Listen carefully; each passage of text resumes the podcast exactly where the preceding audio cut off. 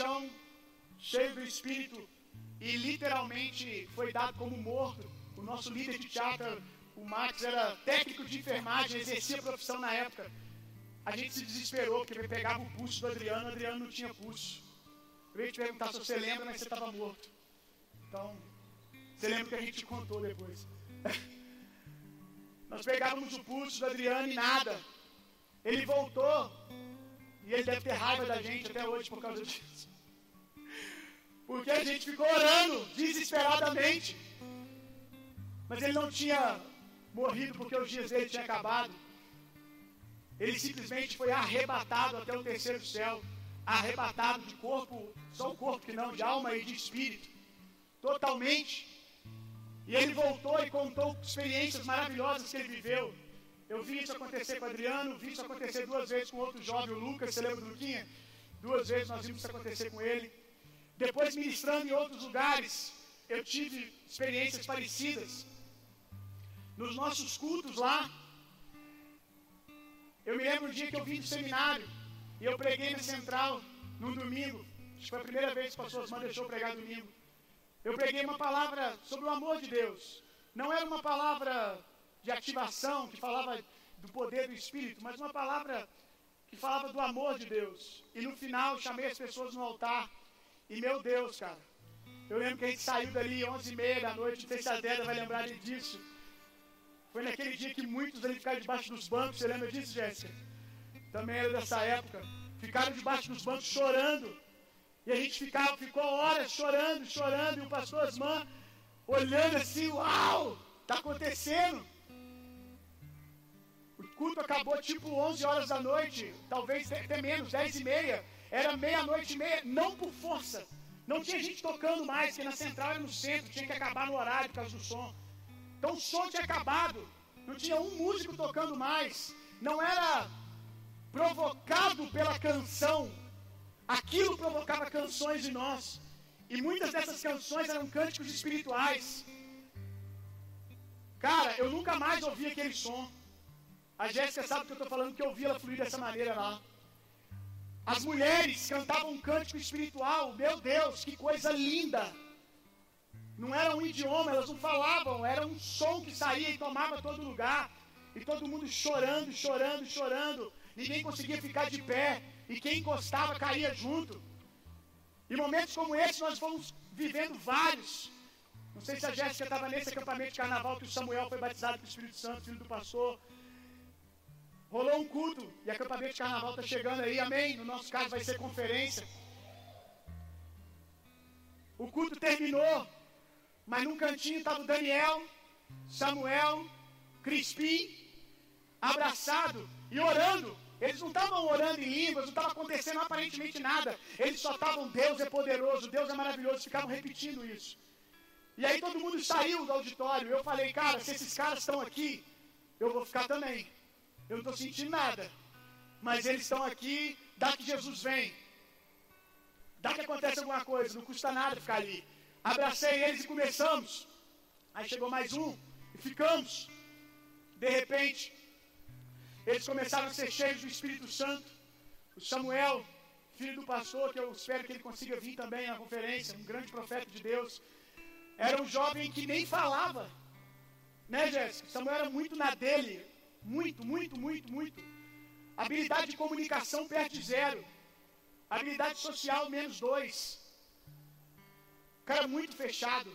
E nesse dia, nós vimos ele cair, depois levantar, profetizando e andando na, dentro do, do auditório, apontando o dedo, profetizando. Inclusive para o pai dele, pastor Osman, começou a profetizar o que Deus iria fazer. A gente sabia que não podia ser ele, irmão. Não podia ser.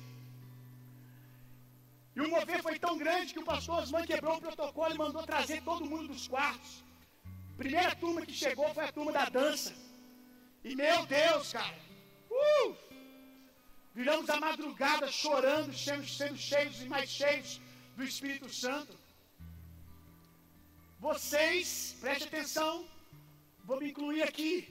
Nós cantamos mais. Vocês cantam muito mais bonito do que nós cantávamos naquela época, porque nós não sabíamos ainda fazer isso. O todo lá não cantava como vocês cantam. A maioria de vocês aqui queimam. E aí, quando Deus me deu essa visão, eu fui ler. E vai ser a mensagem que eu vou pregar no acampamento de carnaval sobre tipos e níveis de fogo. Aqui tem um texto falando sobre o gás de cozinha, que é azul, foi exatamente o que eu vi. Ela é produzida pela combustão de gás liquefeito de petróleo, mas conhecido como gás de botijão. Podemos definir como combustão e reação do combustível com o congruente oxigênio do ar. A cor azul da chama é produzida em razão da combustão completa, ou seja, reação total com o oxigênio. Agora, se a chama do fogão emite um vermelho amarelo, indica que o gás está acabando e a combustão não foi completa, que é o que eu vejo na maioria de vocês. Nesse caso, nesse, nesse caso, houve um desbalanceamento da reação entre combustível e o congruente oxigênio. Quanto à coloração da chama, essa indica a intensidade da mesma. A cor azul indica uma chama mais intensa, ou seja, mais quente. Não é uma palavra para todo mundo.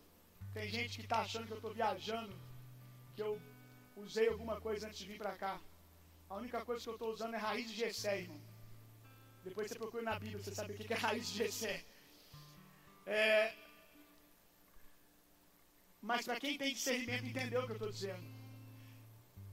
Nós não precisamos de mais fogo. E eu não vou mudar minha oração, eu vou continuar clamando por mais, mas eu quero que você entenda que o mais para nós é uma chama mais pura. É uma chama mais pura. A nossa canção é bonita, nós aprendemos a cantar. E eu temo que até isso nos atrapalhe hoje. Eu temo que até isso seja trocar ouro por bronze. Porque nós talvez estejamos tão envolvidos com a canção. A canção não é o problema, é o nosso coração que perdeu o discernimento da presença e se distrai até com coisas boas. Quando a gente começa a cantar, eu temo que alguns entram no nível de uau, que show do Coldplay maravilhoso. Quando vocês cantam todos juntos aqui, parece um show do Coldplay. E o o que o povo de Deus faz tem que ser tão bonito ou mais em beleza. Mas se não tiver um fogo puro, nós não vamos viver o que nós queremos, irmão. E o fogo puro é resultado de queimar tudo. Queimar tudo. Vocês querem o que eu experimentei ou o que eu tenho, mas vocês não querem queimar o que vocês têm. Voltando na palavra de semana passada. Nós temos que voltar a queimar tudo um pouco mais, Adriano. Os nossos filhos têm que viver aquilo, cara. E nós podemos entregar aos nossos filhos, Adriano, a quantidade e a pureza da qualidade. Nós já aprendemos a cantar, irmãos, a erguer as nossas mãos. Mas você precisa fazer isso com o coração, como a pomba. A pomba, ela não consegue olhar para as duas direções. Como em cantares, com olhos de pomba, eu olho para o meu amado. Ai, meu irmão. Isso é um fogo que tem que arder todo dia de novo. Por isso Deus está nos chamando para as primeiras obras. Cara, eu leio mais livros do que eu lia naquela época. Talvez eu até ore mais do que eu orava naquela época. Mas eu preciso da pureza que eu orava. Ah, eu estou trabalhando disso desde o, início, desde o início do ano.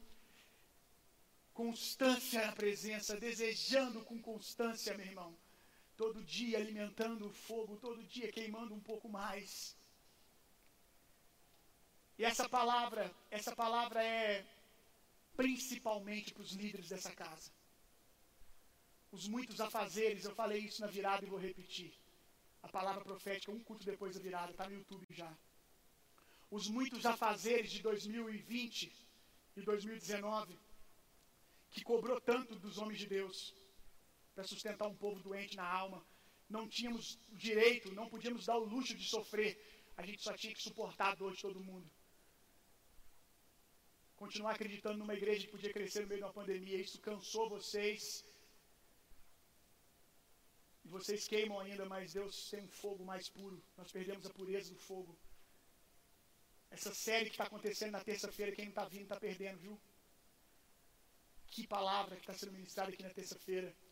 Mas eu preciso que os líderes que estão lendo entendam que é sobre vocês. Parem de preparar sermões para pregar. Parem com isso.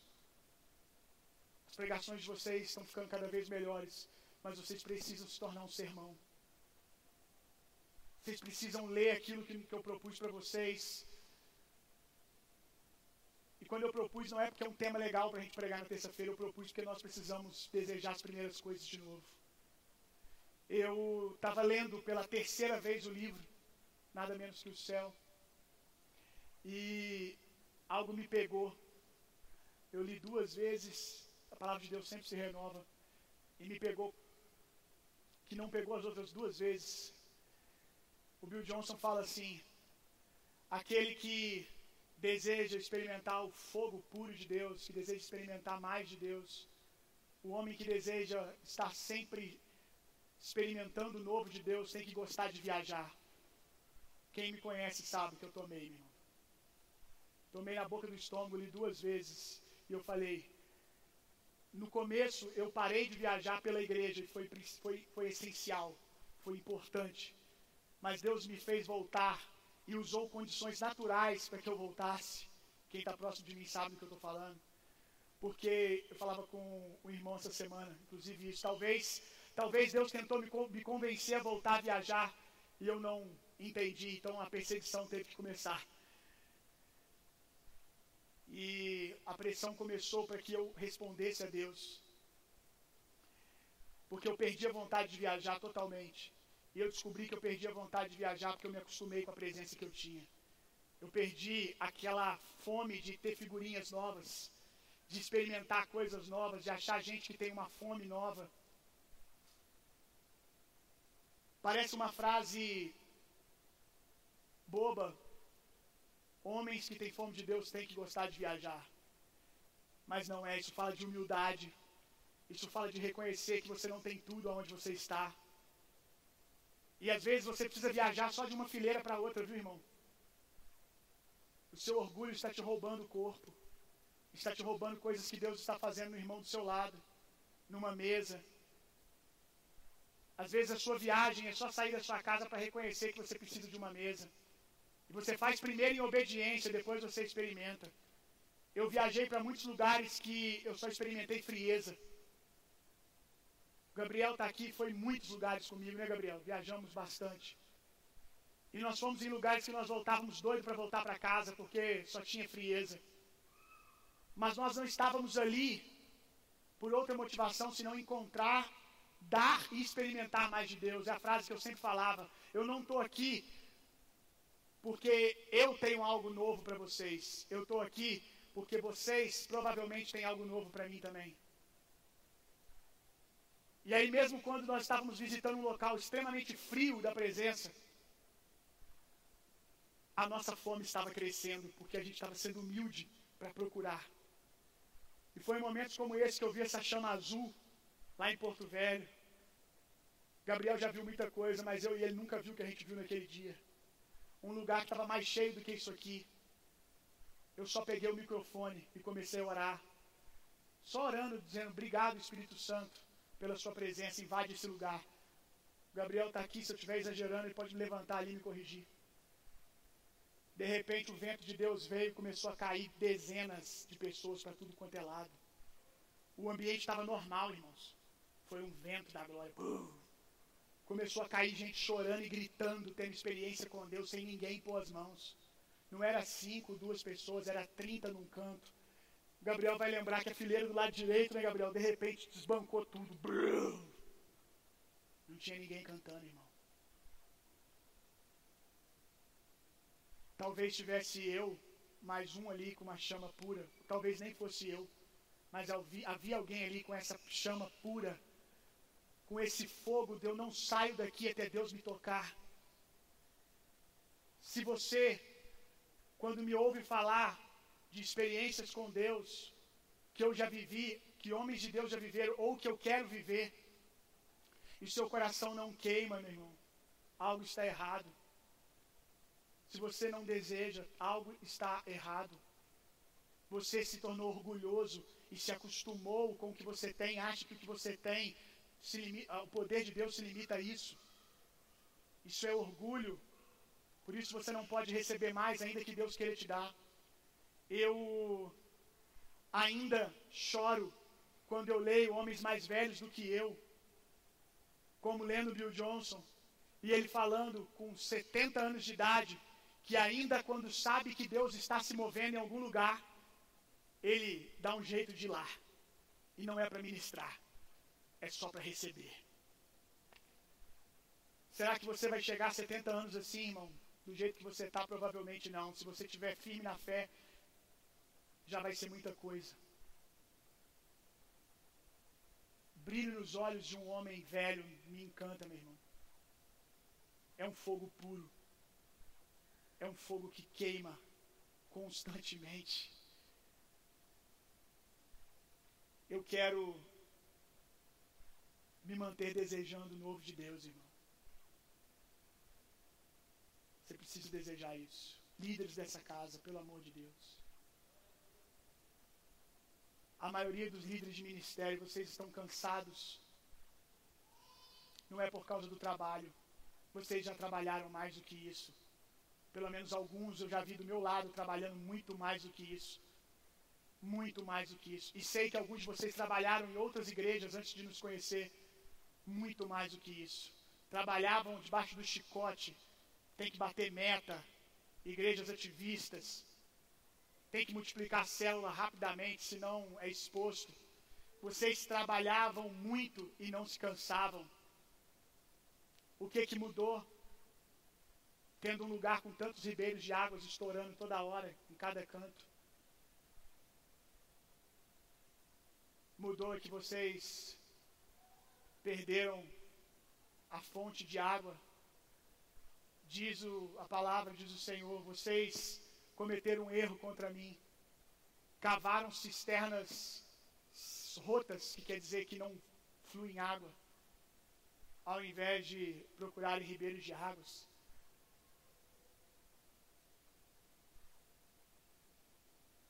O que está cansando a maioria de vocês, ministros, porque quando o óleo vem na engrenagem, irmão, uh, quando a engrenagem está com óleo, meu amigo, você roda 500 por hora, não cansa porque não trava.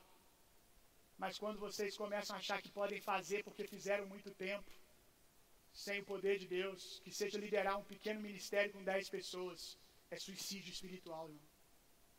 É suicídio espiritual. Todas as vezes que eu quase me perdi trabalhando na obra de Deus, não foi o pecado que me tragou. Todas as vezes que eu quase me perdi, eu me perdi por parar de orar, por parar de queimar, por parar de desejar a presença de Deus. se espante com uma coisa. A primeira vez, já vi que eu não vou pregar o que eu ia pregar. Já, eu já estou pregando, né? Tá bom. Sorte é a sua, porque senão eu ia pregar de novo daqui a pouco. Ou pregue também, vamos ver. A primeira vez que a palavra profeta é mencionada na Bíblia, é mencionada falando de Abraão, de Abraão, dizendo que ele era profeta de Deus.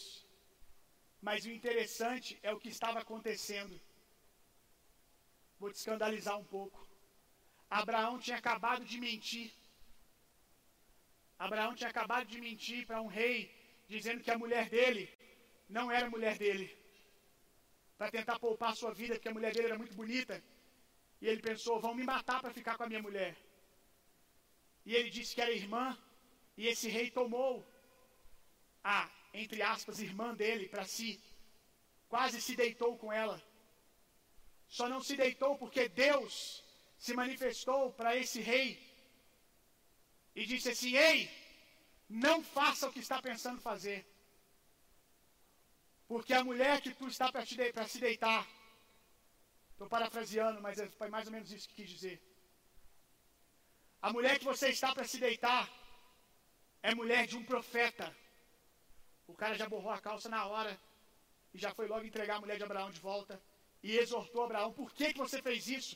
Quase você me faz pecar contra Deus. Deus chamou Abraão de profeta quando ele tinha acabado de mentir. Isso mostra para nós que às vezes nós até erramos o alvo, pecamos. Eu não estou falando de iniquidade, tá, irmão? Iniquidade é a permanência na prática do pecado. É o prazer, é uma natureza de pecado. Mas nós percebemos que é possível você errar o alvo, você pecar, e ainda assim, Deus, o mundo espiritual, continuar te reconhecendo como um profeta. Isso é a graça de Deus que te cobre, amém? Que te protege, que te dá uma janela de oportunidade para se arrepender logo. Perceba que eu disse uma janela de oportunidade. Quem pegou, pensa. Mas ele foi chamado de profeta. Mas eu já deixei de ser profeta algumas vezes, não por pecar. Eu deixei de ser profeta por parar de ouvir a Deus, irmão. Por parar de ter fome de Deus. Por me acostumar com a presença de Deus. Porque tudo que um profeta tem é a presença de Deus, meu irmão. Amém.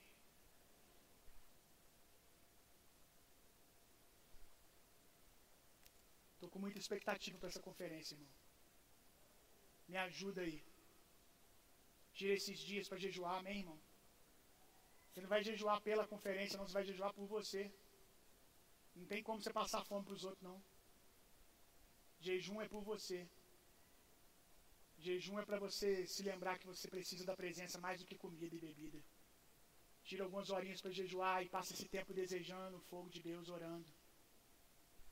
Vamos aumentar o nível dessa casa, irmãos. Vamos aumentar o nível. O bom não pode ser inimigo do melhor, irmão. O bom não pode ser inimigo do melhor. O fogo que temos não significa que pode ser um fogo mais puro. Um fogo de pessoas apaixonadas pela presença. Você vai precisar do discernimento do Espírito para entender realmente o que eu acabei de dizer aqui, durante esses 20 minutos.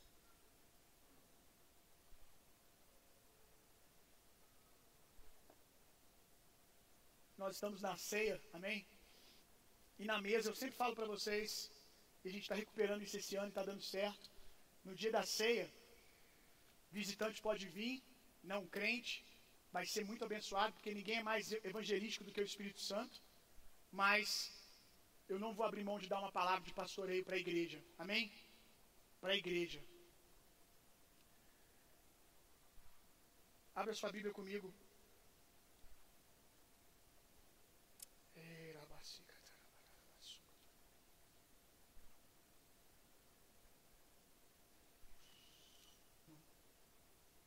Não que vocês não pequem. É porque vocês pecam porque não desejam o que precisam desejar.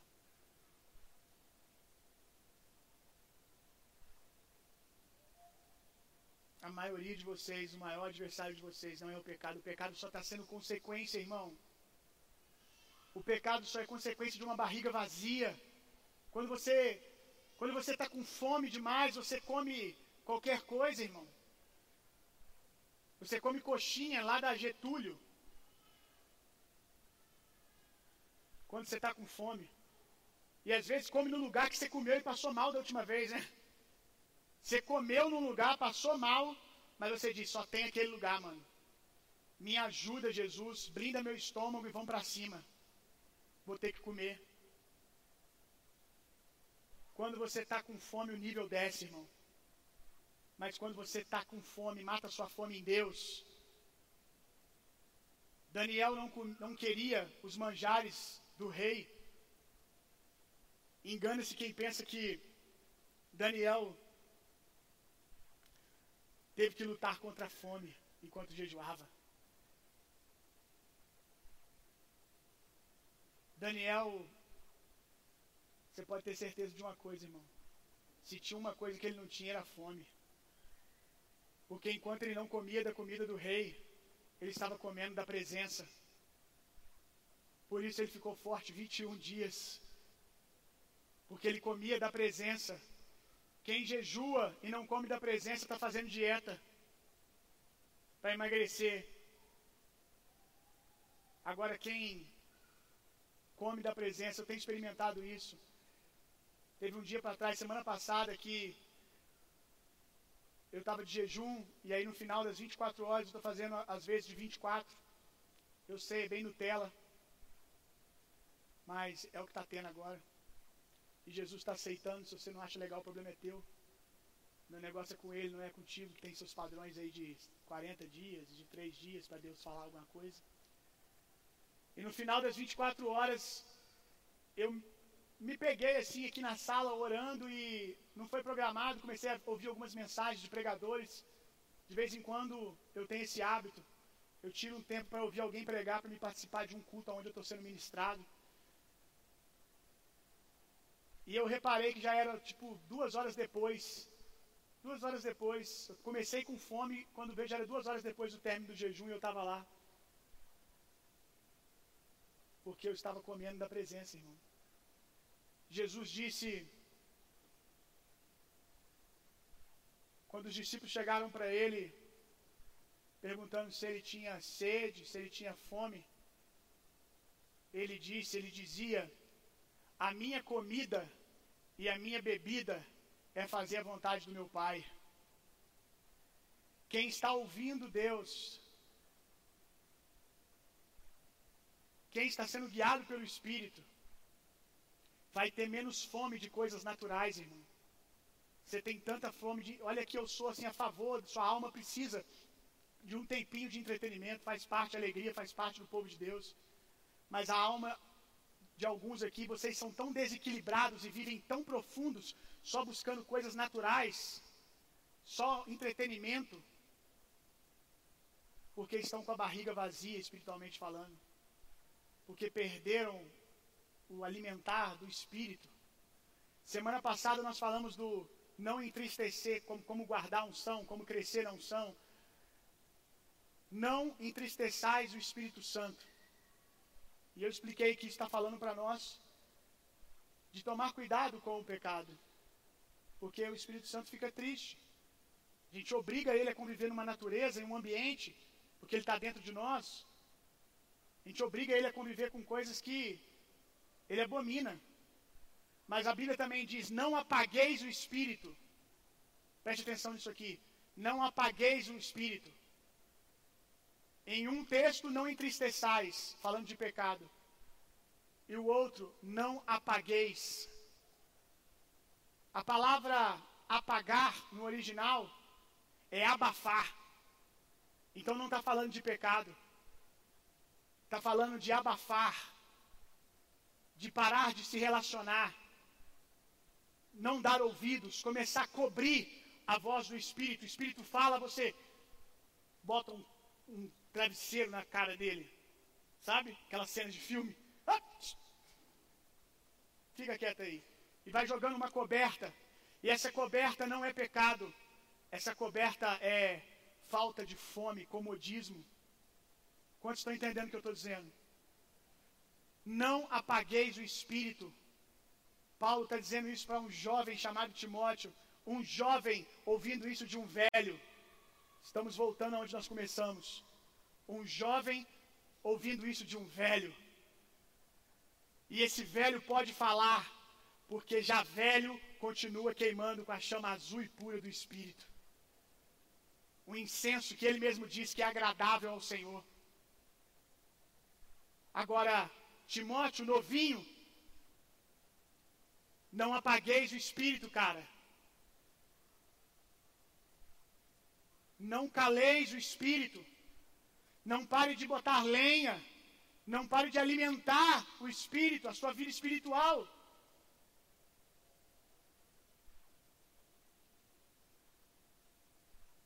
Talvez Paulo tivesse visto que a chama estava deixando de ser azul pura, que ele estava regredindo. Até porque Paulo também vai dizer para Timóteo: Ei, Timóteo, não despreze o dom de Deus que recebeste pela imposição das minhas mãos. Paulo vai dizer para Timóteo: Ei, Timóteo, Não se esqueça da fé que você recebeu de quem? De uma pessoa velha, da sua avó. Percebe isso aqui, irmão? O que a Bíblia está dizendo? Não esqueça, não se ensoberbeça. Volte ao fogo do início. Continue, desperta o dom de Deus que é em você. Irmão, não se engane. Você pode se acostumar com uma vida de clube social na igreja, igual os, os profetas velhos que você criticou. Não se engane, a maioria de vocês já estão fazendo isso. Não se enganem, a maioria de vocês, se eu convivesse com vocês, eu não teria mais fome de Deus por conviver com você. E saiba que você deve ter mais fome ao conviver com um homem que tem fome. Porque quem tem fome gera fome no outro. Quem tem um amigo gordinho que gosta de comer sabe do que eu estou falando. Sim ou não? Às vezes você nem está com fome, mas o cara inventou de comer. Ele fala: Você quer? Você, eu não. Estou sem fome. Ele começa a comer, você me dá um pedaço. Quando você vê alguém comendo, você quer comer.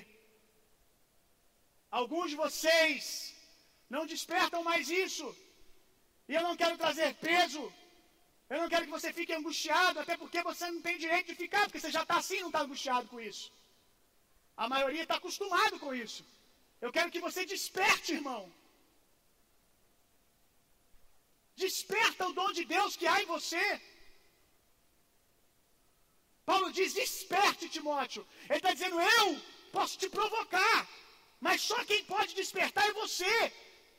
Porque Paulo não dorme com Timóteo, não acorda com Timóteo. Desperte você, irmão.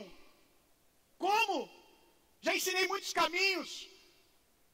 Mas aonde há muita informação, talvez não tenha havido uma revelação. Pergunte você ao Espírito. Quem sabe o caminho para mais é só começar a perguntar. Enquanto você pergunta, a resposta pode não vir com um texto bíblico, com um mapazinho dizendo, versículo tal, faça isso, faça aquilo. Você não se cansa disso às vezes?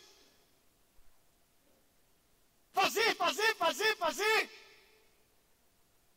Talvez a resposta vai vir que enquanto você pergunta, um dia de manhã ou em algum momento você recebe e só depois você lembra que estava perguntando. Só quem já experimentou isso sabe do que eu estou falando. Daniel está viajando com a esposa, eu acho. Glória a Deus por isso.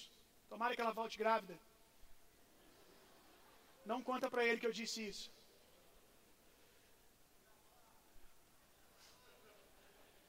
Se acontecer, eu fui profeta. Se não acontecer, aconteceu, eu estava na carne, na hora que eu falei. Vamos aguardar.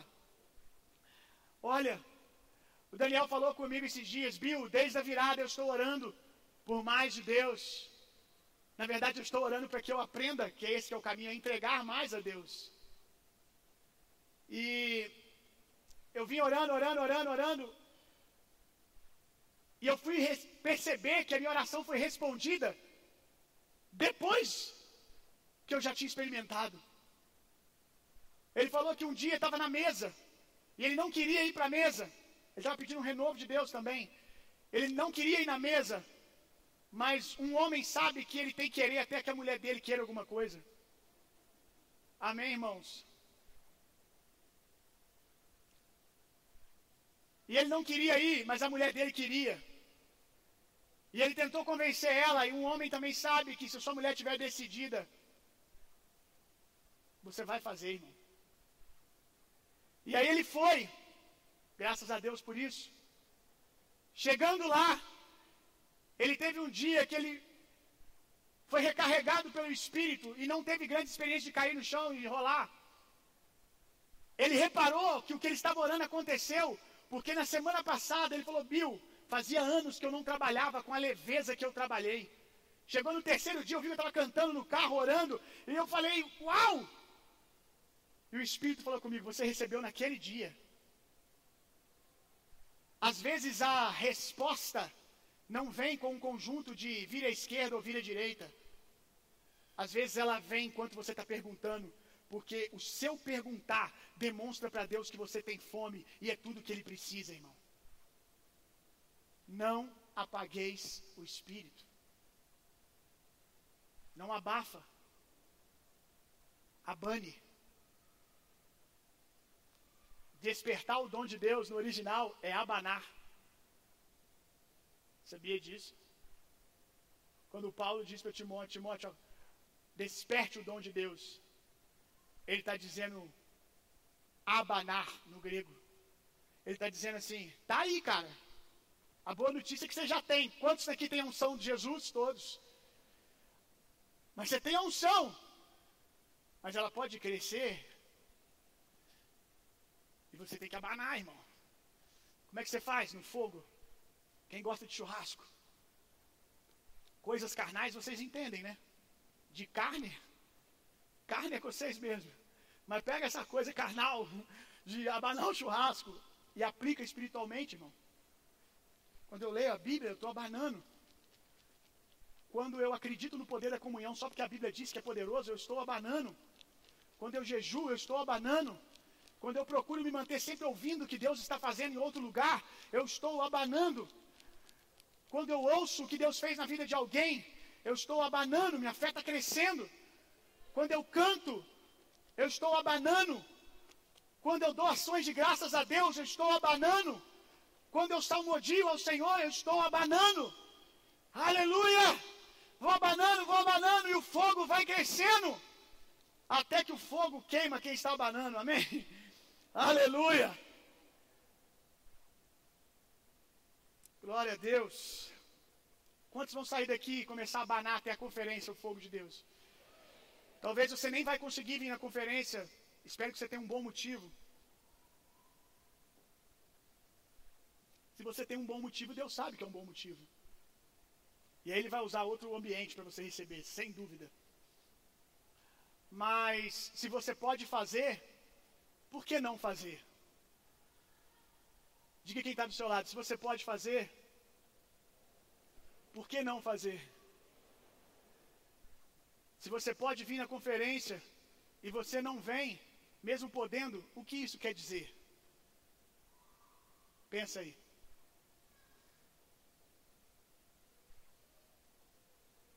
Falta de fome? Venha. Venha como a gente vai malhar às vezes. Me perdoe pela palavra entre duas aspas aqui na força do ódio. Venha, irmão. Venha por obediência. Venha. Se você pode vir, venha, irmão. Venha porque se você conseguisse resolver isso sozinho no seu quarto, talvez você já tivesse resolvido. Não que Deus não possa fazer no seu quarto, mas talvez você não esteja conseguindo. E a gente pode ajudar você. Eu não estou dizendo que Deus não pode visitar o seu quarto. Minhas grandes experiências foram tomando banho, andando na rua, dirigindo. Mas eu estou dizendo que eu ia pregar exatamente sobre isso hoje. Que existe um nível da unção. Existe um descortinado da unção que você só experimenta através do corpo. Venha e você vai ver gente com fome aqui, você não vai ter outra escolha. Não por força, irmão. Não por força. Alguém vai te lembrar porque você nasceu aqui, cara. Você vai olhar para alguém vai dizer: Eu nasci para isso também, meu irmão. Uh! Como eu disse há poucos dias aqui, no culto dos visitantes. Você vai olhar para Jesus e vai lembrar de casa. Amém? Você vai olhar para alguém vivendo um pouco mais de Jesus. É preciso de humildade para isso, irmão. Muita humildade. Para reconhecer que o outro está tocando coisas que, apesar de Deus ter para você também, você não está tocando agora. Lembra do dom de Deus que recebeste pela imposição das minhas mãos. Tem moveres de Deus que vem apenas através do toque de outra pessoa. Níveis, na verdade, não o batismo do Espírito, falando de níveis. Você precisa. Por que, que Deus faz dessa maneira? Por que, que Deus faz dessa maneira? Porque Deus está trabalhando o tempo todo para que a gente não se torne arrogante, orgulhoso e dependente de si mesmo. Então toda a dinâmica do reino funciona na unidade do corpo. Deus poderia fazer em você sozinho tudo. Mas você sabe como você seria. Quem você se tornaria? Um arrogante, prepotente. Com pouco que você já experimentou, alguns já estufam o nariz e querem andar sozinhos, já acham que são melhores do que todo mundo, inclusive de quem os lidera. Então Deus colocou essa dinâmica para que a gente precisasse do outro. Amém? Para que a gente precisasse viver em família. Porque senão cada um aqui ia morar numa ilha deserta e ficar lá.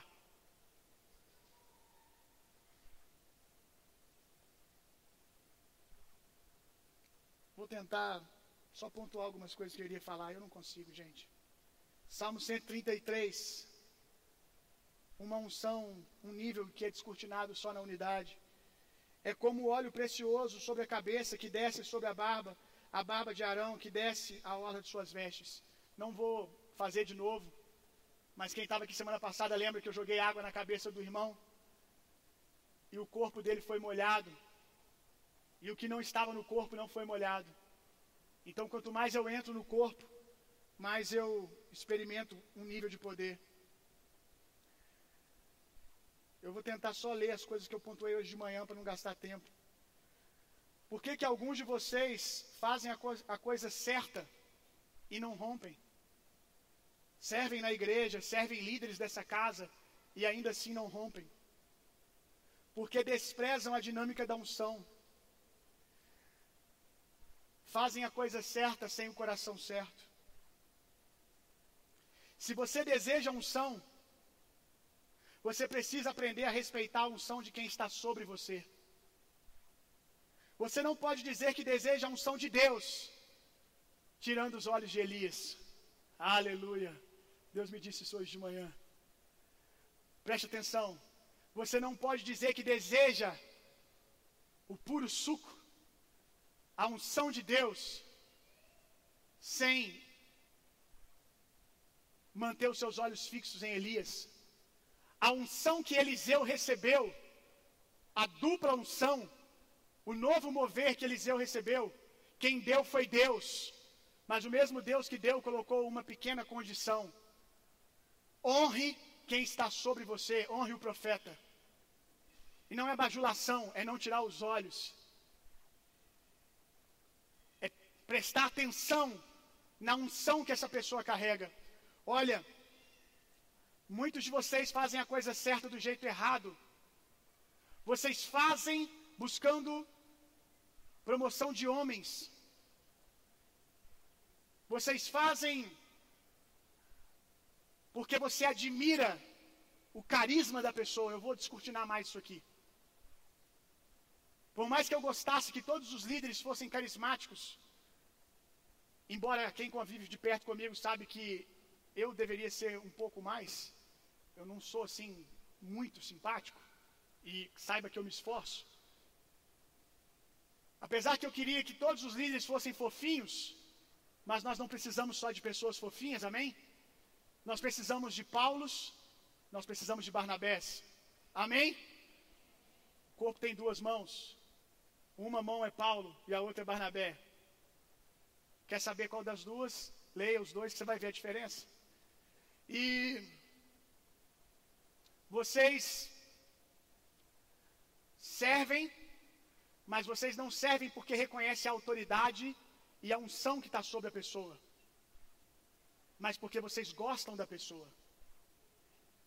Seria bom que nós pudéssemos ter simpatia e afinidade com todas as pessoas que são colocadas sobre nós, mas essa não é a verdade.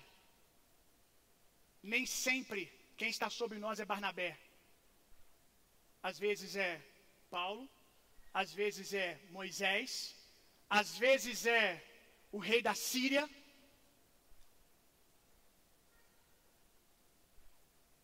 Às vezes, o que eu digo aqui, irmão, preste atenção, o que eu digo aqui não deve ser aplicado só na igreja, porque senão eu teria que juntar só os líderes aqui que trabalham dentro da igreja.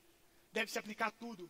Às vezes o seu patrão, que por algum motivo aprove a Deus que ele estivesse sobre você, não é nada simpático.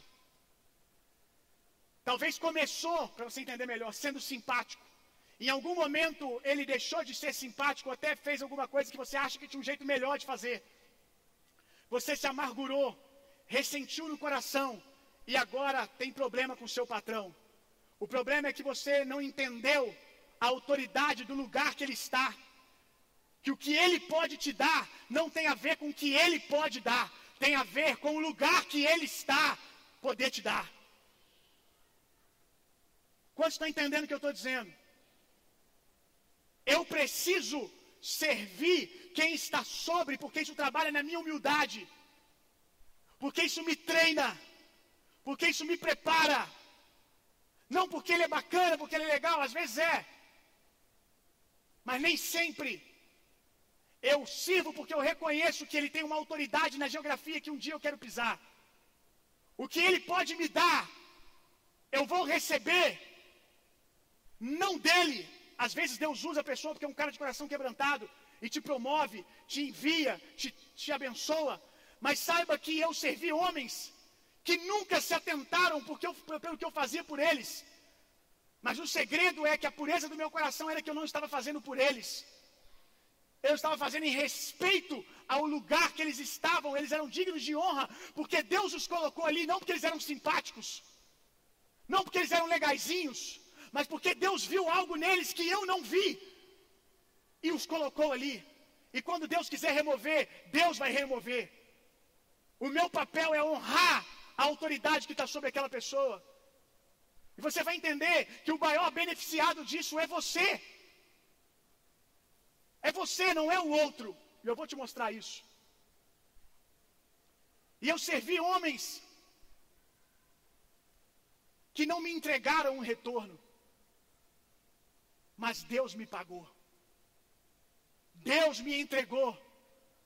Se você honra o seu patrão ou o seu gerente, quem está sobre você, com respeito à autoridade que ele está, num país onde patriotismo foi para o saco, né? Me perdoe a palavra, foi para o lixo. Onde, e eu posso falar o que eu vou falar, porque eu tenho fruto. Então, você gostando ou não, quem me conhece mais tempo sabe disso. Um país onde as pessoas acham normal. Eu não gosto do presidente, mas eu xingo o presidente, eu uso termos pejorativos contra o presidente.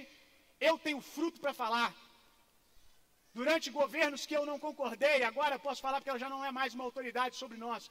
Mas no governo Dilma, por exemplo, governo Lula, eu nunca levantei uma voz de, de, maneira pejorativa. Não que você tem que engolir tudo. Você pode questionar, você pode fazer dentro do seu, do, da sua zona democrática que a democracia te permite, mas não, não esqueça que a democracia, ela é uma geografia, mas você, homem de Deus, vive outra, a de honrar suas autoridades. Você é um homem espiritual, não queira ser julgado por coisas naturais, isso é um nível muito baixo. O que nos nivela são os níveis espirituais, irmão. Durante o governo Dilma, a Natália lembra, na época, grupo de pastores de juiz de fora xingando, fazendo um monte de piadinha pejorativa. Eu me levantei e disse: vocês deveriam ver, ter vergonha de falar o que vocês estão falando. Muitos dos liderados de vocês também não vão com a cara de vocês, e vocês ensinam eles sobre honra e respeito. E agora vocês estão semeando, não reclamem depois que colherem. Submissão à autoridade tem a ver com reconhecimento da unção de Jesus no corpo, irmão. É reconhecer Jesus naquela pessoa, naquele momento, naquele cargo. A gente transformou muitas coisas para nossa desculpa em religiosidade. Isso é religiosidade. Eu sei que muitos de vocês foram feridos por abuso de autoridade. Eu sei disso. Mas eu quero dizer para você que não é porque existe nota de 100 falsificada que a nota de 100 verdadeira perdeu o valor. Amém? E entenda uma coisa: nenhum falsificador, nenhum falsificador vai falsificar moeda de um centavo. Por que, que falsifica moeda? Por que, que ninguém falsifica moeda de um centavo, irmãos? De cinco centavos, de 25 centavos, ou mais, nota de dois. Por que eles não gastam tempo falsificando nota de dois? Porque não vale o trabalho, não tem valor. Por que, que eles falsificam a de 100? Por que, que o diabo quer falsificar algumas coisas? Quando o diabo estiver insistindo muito com uma falsificação, entenda que aquilo não deve ser jogado fora. Deve se descobrir o puro suco, amém? Deve se descobrir a essência, porque o diabo está tentando te impedir de desfrutar da essência.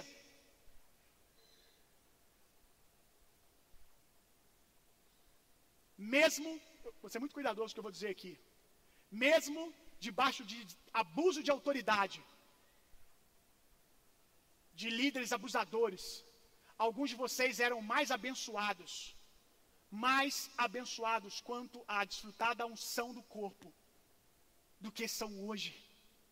O que, que mudou? É que vocês tornaram o, a honra, a submissão à autoridade, o inimigo, quando ela nunca foi o inimigo. Ela foi usada por um abusador de maneira indevida. Quantos estão entendendo o que eu estou dizendo, irmãos? Ela não é o inimigo, é um princípio bíblico, é a dinâmica do corpo, é a dinâmica do reino de Deus. Isso guarda o seu coração da arrogância, da prepotência, do orgulho, da independência, até de Deus. Porque se você não consegue submeter um homem que está sobre você, como você vai submeter um Deus que você não vê? Se você não consegue submeter um homem que não foi simpático com você como você gostaria, ou fez uma coisa de um jeito que você acha que deveria ser feito diferente, saiba que você não vai andar com Jesus, porque Jesus faz coisas escandalosas. Jesus não segue padrões. Os fariseus não entenderam o mover de Deus, porque Jesus curava no sábado, porque Jesus quebrava padrões, porque Jesus virava e falava assim: vocês não estão com, com, com vontade de ir embora também, não, para os seus próprios discípulos? Pare de desenhar um Jesus fofinho, docinhos, carinhosos. Jesus é amor, é amor totalmente amor, a expressão mais pura de amor, mais genuína de amor. Mas Jesus não é o amor dos filmes, dos livros. Se você quer saber o que é o amor, guarde um pouco os seus livros românticos e comece a ler a Bíblia. E você vai ver o que é amor. Não queira nivelar o que você quer que seja amor em cima das coisas que o mundo te ensinou que é amor, ou que o seu pai e a sua mãe te ensinou.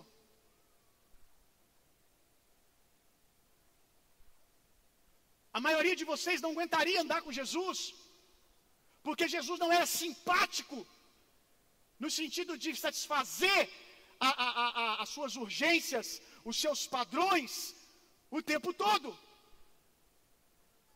Jesus é talvez mais duro, às vezes, ainda que buscando o crescimento, do que o seu discipulador.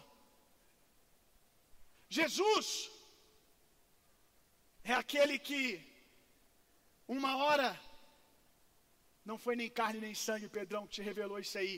Golaço, garoto. Golaço, Pedro. Foi o Espírito Santo, cara. Uh! Aí Pedro empolgou. Pedro empolgou e agora ele quer aconselhar Jesus se Jesus deve ir para a cruz ou não deve. Jesus, para com esse papo de cruz, cara. Isso não é amor. Para com esse papo, Jesus, de falar que vai morrer. Isso não é a vontade de Deus para você, Jesus. Para trás de mim, Satanás.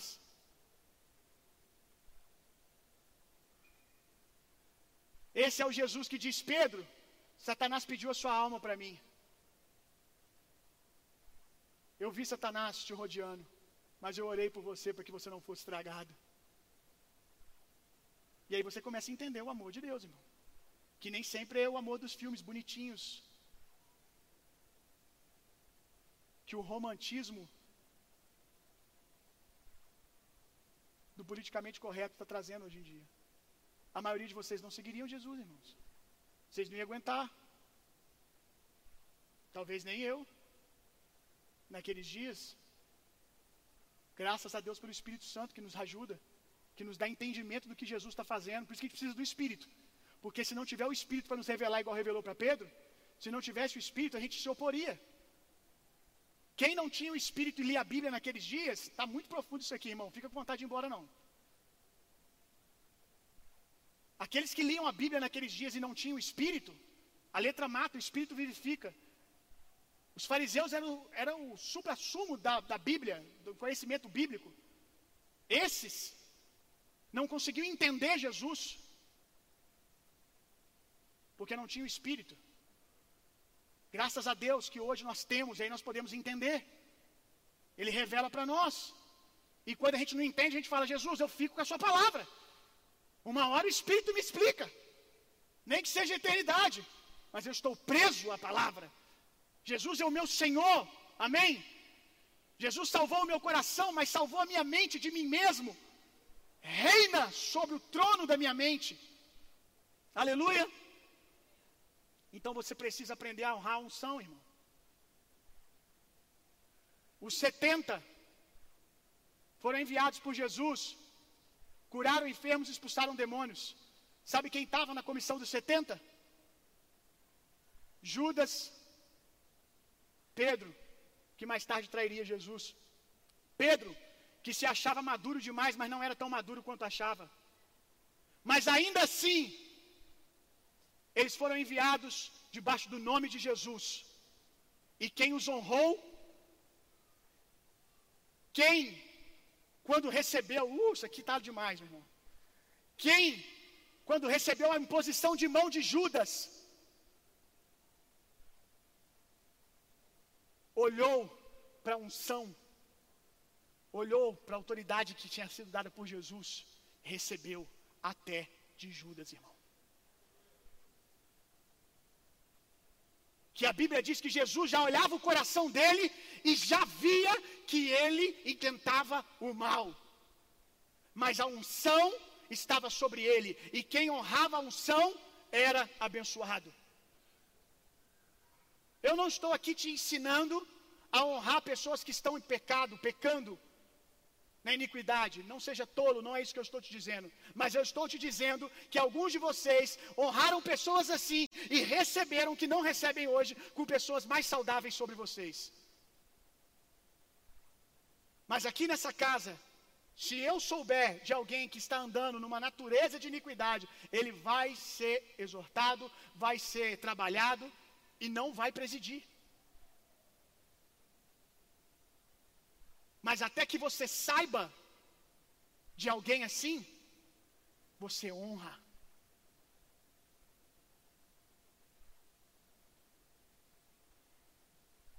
Êxodo 33, 11. E falava o Senhor a Moisés face a face, como qualquer um fala com seu amigo. Uau! Depois tornava-se ao arraial, mas o seu servidor, o seu servidor, o jovem Josué, filho de Num, nunca se apartava da porta da tenda. Isso é honrar a unção. Ele sabia que a unção de Deus estava sobre Moisés. Preste atenção numa coisa. Parem, líderes, aspirantes à liderança, seja aqui ou lá fora, liderar lá fora, como um profissional membros dessa casa, principalmente voluntários, membros de mesa, líderes de ministério, parem de pedir por atenção. Façam o que precisa ser feito. Façam o que sua fome diz. Não diga que não fez porque fulano é assim assado. Você não fez porque você não quis fazer, irmão. Você não serviu mais, não é porque você estava com, ah, eu tinha um líder difícil. É mais fácil servir com um bom líder. E olha que eu acredito que nessa casa, nossos líderes não são perfeitos, mas nós temos líderes saudáveis. Saudáveis, homens de Deus e mulheres de Deus. que às vezes tomam atitudes e dão orientações, eu vou falar mais sobre isso, diferente do que você acha que deveria ser feito. Às vezes você acha que tem uma ideia melhor, mas a sua ideia não é bem-vinda ainda porque você não está naquela geografia. Você pode falar com o líder, né? E ele, se for um homem quebrantado, vai aplicar a sua ideia. Mas não fazer beicinho, porque, ah, eu tenho um jeito melhor de fazer isso. Se chama arrogância, prepotência. Façam o que sua fome diz. Aqui em nenhum lugar da Bíblia mostra Moisés passando tempo conversando com Josué. Aquele momento de simpatia. E Josué e Moisés passavam horas juntos, comendo biscoito. E Josué frequentava frequentemente a casa de Moisés. Não, não há aqui nenhum lugar, nenhum, nenhum irmão, de Moisés indo dormir na casa de Josué.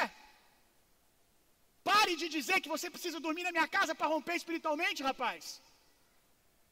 Quem tem que dormir na minha casa para romper é a minha esposa. Aleluia, e eu tenho que dormir na dela.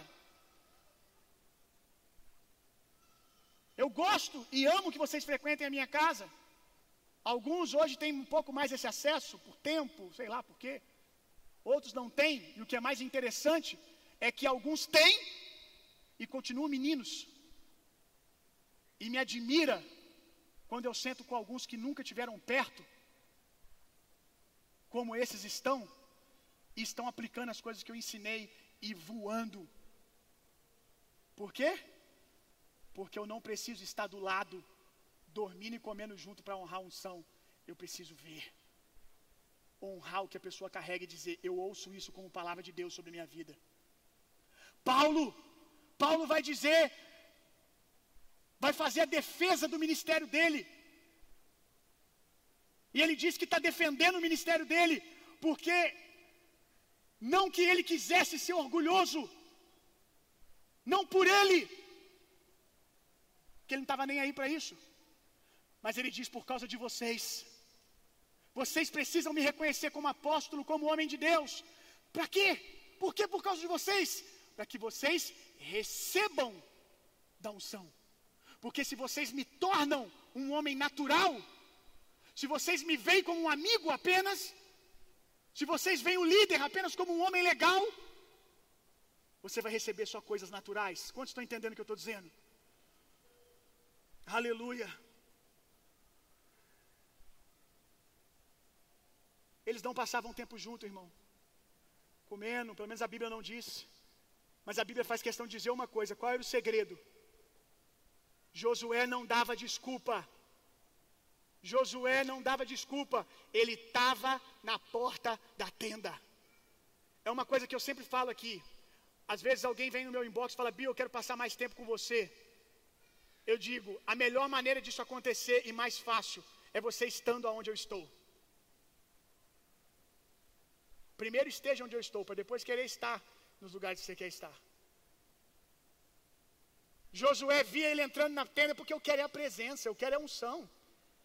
Talvez Moisés não fosse muito simpático, ou fosse, não sei, mas Josué estava lá. Ele deitava água na mão de Josué, de Moisés. Está com sede, Moisés? Tem água aqui. Você não vai nem precisar pensar em sede, que eu já estou aqui. Eu estava ali agora e o Léo, o Léo estava aqui e ele estava do meu lado enquanto eu estava preparando o meu esboço, eu estava lendo essa parte que eu estava escrevendo. E eu disse: se eles entendessem que isso é deitar mão, deitar, desculpa, água na mão e receber unção. Porque ele está trabalhando junto comigo ali, ele estava vendo eu preparar meu esboço. Talvez você precise só de um pouco mais de atenção. Parar de naturalizar os homens que estão perto de você de Deus e começar a perguntar por que eles estão onde eles estão. Tentar pegar segredos deles com Deus, descobrir algumas chaves. O Inton falou comigo e fala frequentemente. Quem sabe quem é o Inton, sabe que o Inton é amozinho, né? O Inton ele é pegajoso. Cadê ele? Tá aí? Ele é carinhosão, aquele tamanho ali, aquilo é um kiwi, irmão. Por fora ele pode ser peludo, mas por dentro ele é macio. Ele ama estar tá perto, é, e ele nunca tem que deixar de ser assim, porque esse é o propósito dele, é a característica dele.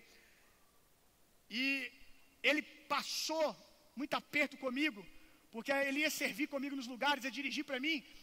E aí ele queria ficar conversando o tempo todo. E eu preciso ficar sozinho às vezes, irmão. Eu preciso do meu lugar de, de solitude. E aí, quantas vezes eu o Winton? Hoje eu não quero que você me pergunte nada. Irmão, ele estava cheio de fome de Deus, irmão. Cheio de fome de Deus. Você pode pensar, isso é uma covardia, Bill. Ele ficava, mas você não sabe o tanto que ele perguntava, irmão. E eu falava, Winton, agora não. Cheguei a falar, Winton, você tem que aprender a andar comigo mais em silêncio. Talvez você quer andar comigo, mas você não aguentaria as coisas que ele já aguentou e que outros aguentaram. A minha esposa fala. Vocês não sabem o que é estar do lado do William. O William não pensa para falar às vezes. E aí hoje, ele, ontem ele estava dizendo para mim, Bill, o que eu mais aprendo com você é com o seu silêncio, cara. Eu fico só te olhando como é que você está em silêncio, observando as coisas e por que, que você faz o que você faz. Quando você faz, eu entendi por que, que você fez. O seu silêncio me ensina mais do que qualquer coisa. A maneira que você fica em silêncio quando as pessoas estão falando besteira. A sua cara quando você reage a uma situação e você não trata o assunto na hora porque não é a hora. E talvez, se eu tivesse continuado a responder todas as perguntas dele, ele não teria aprendido isso. Mas ele aprendeu a honrar a minha unção. Já teve vezes dele querer descer da minha casa. Deus culachar ele no meu sofá lá, ele sabe disso. Dele fechar a cara que eu falei, esse homem desse tamanho vai me bater, irmão. Ele vai voar em cima de mim. Porque não é fácil sempre. Josué é que buscava maneiras de estar perto de Moisés. Eu não quero todo mundo indo para a porta da minha casa, não, que eu não estou falando nem de mim. Você vai entender o que eu estou falando daqui a pouco. Pelo amor de Deus, se você está interpretando desse jeito, eu te repreendo. Estou falando da unção do corpo, você vai entender. Eu estou me usando como exemplo que eu estou falando aqui, de, é eu que estou falando, né? Josué dava um jeito de ficar perto de Moisés. Josué sabia que uma coisa Moisés não faltava, estar na presença, estar na igreja. Eu não posso ir na casa dele, mas eu vou na igreja, porque na igreja ele está lá. Ah, Bill, mas ninguém me dá um tapinha nas costas, ninguém me elogia. Irmão, se for ficar esperando elogio meu, você vai morrer, viu? Não que eu não elogie.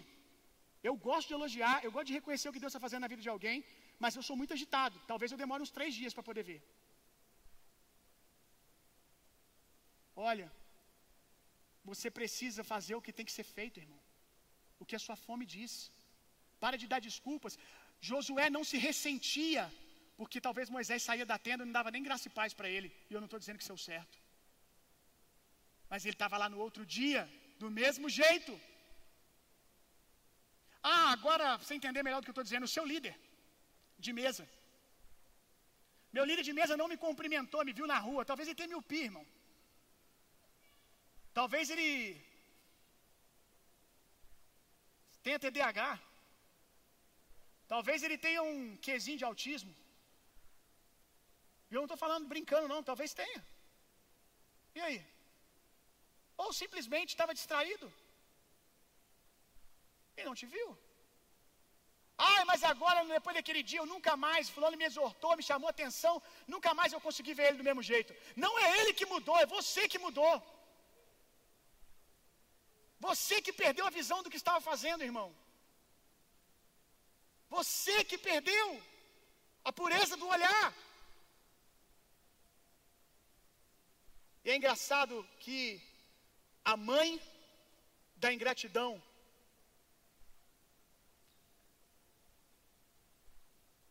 é amnésia, né? Porque é incrível como basta o líder tomar uma rota diferente uma vez, tomar uma rota que você disse que não tomaria, ou ter falado de um jeito que você não gostou, e talvez ele até esteja errado mesmo, mas não é um pecado para a morte, não é algo que destrói o caráter dessa pessoa, é um erro de um dia cansado, de um dia estressado, como você, que você tem a oportunidade de depois conversar e entender o que aconteceu, mas você fecha o seu coração e se ressente. e se fecha totalmente para aquela pessoa. E eu disse que a mãe da ingratidão é a amnésia, porque você esquece que essa pessoa já esteve com você nos momentos mais importantes da sua vida. Que foi essa mesma pessoa que abençoou você, que pregou para você, que discipulou você. Sinceramente, meu irmão, eu já tive líderes que me machucaram, matematicamente falando, eles me machucaram mais do que fizeram coisas por mim. E eu nunca vi nisso uma oportunidade para não os honrar, porque eu sempre dizia: duas coisas só ele fez, três coisas só ele fez, mas isso não lhe será tirado. Ele fez, e eu estou usufruindo disso agora. Quantos estão entendendo o que eu estou dizendo? Um coração que tem fome demais não tem espaço para ressentimento o ressentimento e de coisas tolas, porque vocês, alguns, alguns de vocês, se tornaram pessoas mimadas. O mundo tem discipulado vocês dessa maneira. Isso está roubando você demais de Deus. Porque você se ressente rápido, você se ressente fácil, você faz cálculos numa velocidade absurda, que às vezes o resultado nem é o que a pessoa estava falando ou querendo dizer. Mas você é rápido em se ressentir, em vez de ser rápido em servir, em ser rápido em reconhecer a unção. A chave para cooperar com o fluir da unção, a chave que libera a unção está na humildade e na pureza de coração. Só pessoas humildes vão galgar lugares mais altos na unção, porque você precisa aprender a honrar quem está sobre você, que está ali por algum motivo. E mesmo que ela esteja ali, não, mas fulano eu acho que está errado. O Bill colocou errado. Irmão, você está honrando a autoridade de Jesus que foi dada a mim e eu dei essa pessoa. Você vai receber até se ele for o Judas. Porque o que lhe é seu não será tirado. Então honre. Respeite a unção. Não cubra pecado. Tem pecado contra líder tem algo para dizer sobre o líder, uma iniquidade, saiba até fazer, viu? Porque a Bíblia diz que quando for levar algum tipo de acusação contra um líder, Paulo diz para Timóteo: não aceite, para você ver que mesmo no erro, Deus honra a autoridade que ele deu. Não é bagunça. Se você tem algo contra um líder, traga duas testemunhas. Timóteo, não aceite acusação contra líderes de qualquer maneira. Percebe o zelo? O zelo de Deus, gente, com as posições que Ele coloca, ou que alguém que é de Deus coloca, mas se tornou de Deus, para quem vai receber, ok? Acho que eu nunca fui tão claro nesse assunto como eu estou sendo agora. Pureza de coração, irmão. Quando você era novinho na fé, você não tinha o jeito de fazer as coisas, tudo estava bom. Agora você cresceu mais um pouquinho, leu dois, três livros sobre avivamento e você quer ensinar. E você não quer ensinar a partir de um lugar de humildade, dizendo, líder, olha o que eu aprendi. O que, que você acha da gente aplicar isso aqui? Não. Você se ressente porque aquele líder não é tudo que você acha que ele tinha que ser, porque você acha que você passou dele, porque você lê mais do que ele, você conhece mais sobre avivamento do que ele, e agora você quer liderar ele. Deus abomina isso, irmão. E vocês fazem isso no ambiente de trabalho também. Isso vale para líderes pagões. Não interessa quem está sobre você, você vai ser abençoado por saber se mover na dinâmica do reino.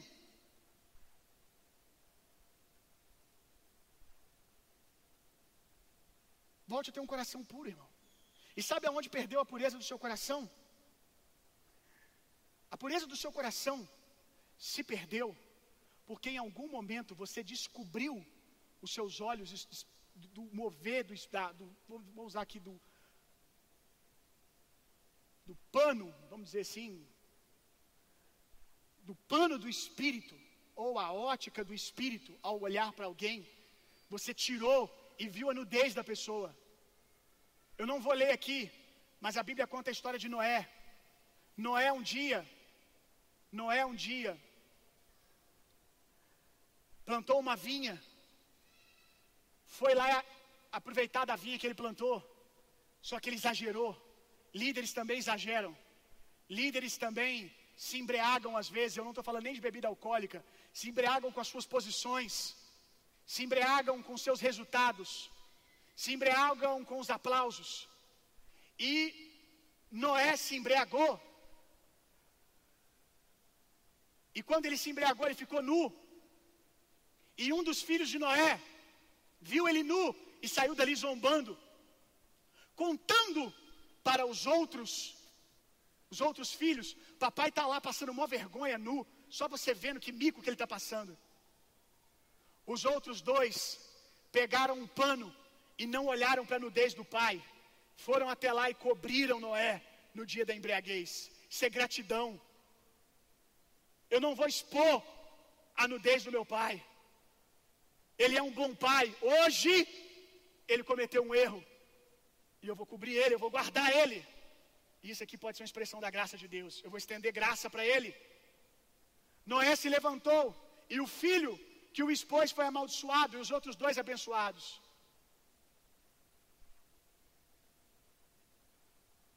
Maldição significa ausência de Deus. Na verdade, Noé só falou aquilo que já estava acontecendo.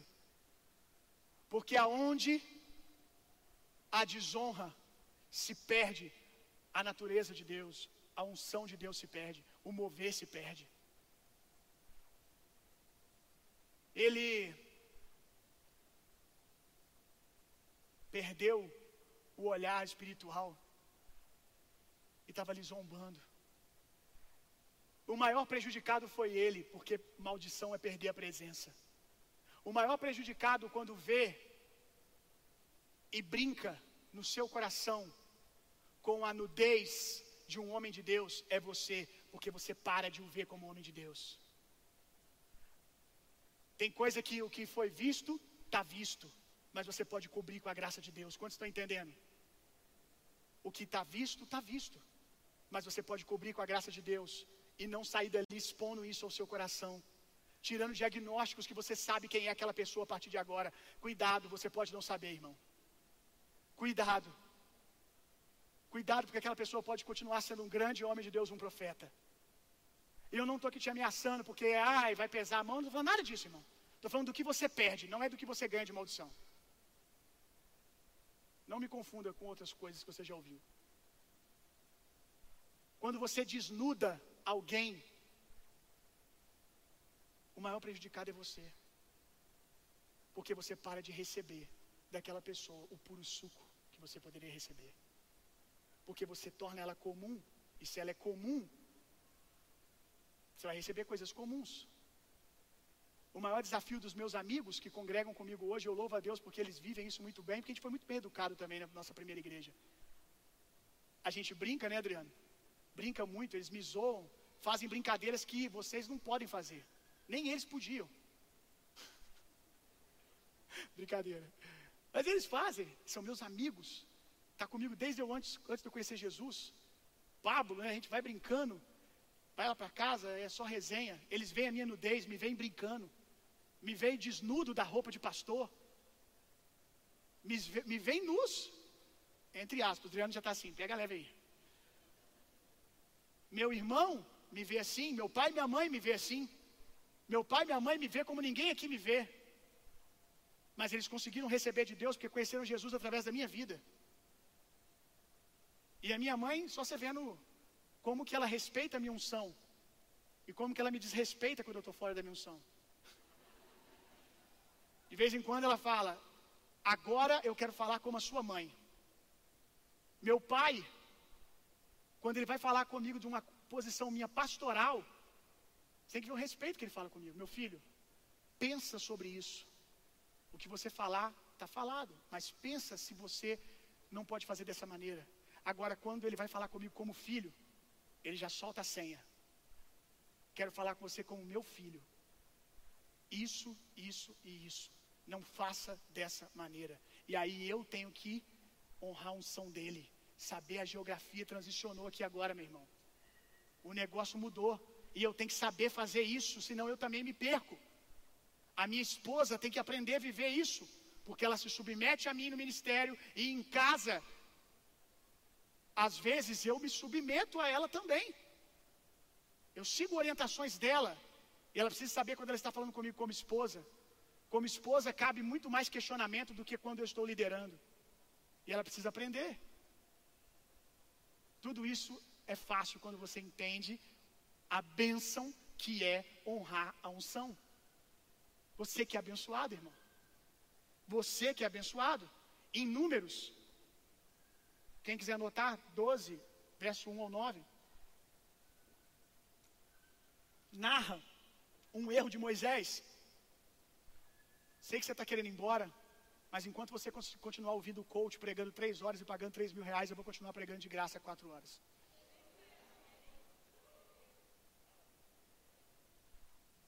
Se eu cobrasse mais, você vinha. Voltando aqui. Números 12 vai narrar um pecado de Moisés. Moisés se casou com uma mulher que não era lícito se casar. Moisés cometeu um erro. Sabe o que, que Miriam faz? Miriam diz assim: por acaso Deus só fala com Moisés? Deus fala com nós também. Moisés está errado, e Moisés estava mesmo. Só que o jeito que Miriam respondeu era uma desonra à autoridade onde Moisés estava, não o que ela falou. Não é o que ela disse, é como ela disse. E aí Miriam saiu se levantando contra Moisés. Não foi Moisés que se levantou, foi Deus que se levantou. Talvez Moisés estivesse tão quebrado com o erro que cometeu, ou não, ou orgulhoso, nem deu atenção. Mas o Senhor se levantou e disse: Ei, Miriam, ei, por acaso alguém, olha isso aqui, Irmão, às vezes aquele cara que errou, fez de um jeito que você não gostou, que você já acha que ele não é tão de Deus, ele pode ter um segredo com Deus que você não sabe, irmão. Tem algum motivo para ele estar tá ali. Deus virou para Miriam: Ei, Miriam, ou, oh, deixa eu falar um negócio para você. Tem alguém mais que fala face a face com Deus como amigo, como Moisés fala comigo? Ei, acorda, Miriam. Moisés não é igual a todo mundo. Para quem tem problema com liderança, é duro ouvir isso. Mas se é duro, você já precisa orar. Porque você está você tá participando desse movimento que quer trazer um colapso para o mundo. Através da desonra à autoridade, crianças que não respeitam mais seus pais. Você que é professor aqui. Professores, deve ter bastante aqui. Professores, vocês quantas vezes já voltaram para casa indignados com a maneira desrespeitosa que os alunos reagem hoje? Quem sabe a gente também não está ajudando a alimentar isso? Porque do mesmo jeito que a gente reclama da criança que não se submete, porque não foi com a sua cara ou que você falou alguma coisa que ela não gostou, você faz o mesmo com os adultos que estão sobre você. Quem sabe ela está aprendendo isso com você, irmão. Nós precisamos quebrar isso. É arriscado confiar em Deus, irmão. Mas a paga sempre vem. Tinha horas que eu falava assim: Meu Deus, o que, que eu estou fazendo com esse cara? Mas eu falava: Deus, é hora de ir. Ele disse: Não, então amém. Então, enquanto eu estiver aqui,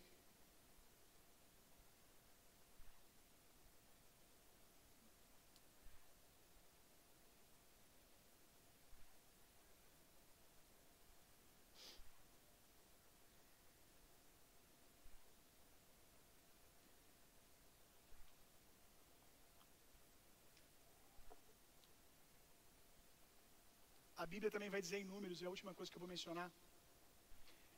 Ela vai dizer em números que em um determinado, na verdade é Êxodo, desculpa. Em Êxodo vai dizer que em um determinado momento Êxodo 33, 11, quem quiser anotar. Não, não, desculpa, não é não. Depois eu acho. Depois vocês acham. Vocês vão pegar o fio da meada. Se eu tenho aqui. Não. Mas é em Êxodo. Moisés estava tendo dificuldade para liderar muita gente. como nós estamos tendo aqui. Dificuldade essa que é fruto de não entender o que eu estou pregando aqui agora. Porque gente para liderar nós temos. E, bom, e boas pessoas, bons líderes. E aí o sogro de Moisés chega para ele e fala assim: Ó, oh, não é lícito que só você lidere. Reparta sua autoridade para que outros liderem junto com você e assim os problemas do povo possam ser resolvidos, sem que tudo dependa de chegar em você. E assim Moisés fez, separou as pessoas, e quando ele separou, diz a Bíblia, olha isso aqui, que Deus tirou do espírito de Moisés. Isso aqui não é tirou o espírito, senão Moisés morreria. Tirou a natureza da unção, da autoridade. Tirou do espírito de Moisés e repartiu sobre esses homens. Então, quem ouvia esses homens deveria entender que estavam também falando com o ministério de Moisés, consequentemente com o Senhor.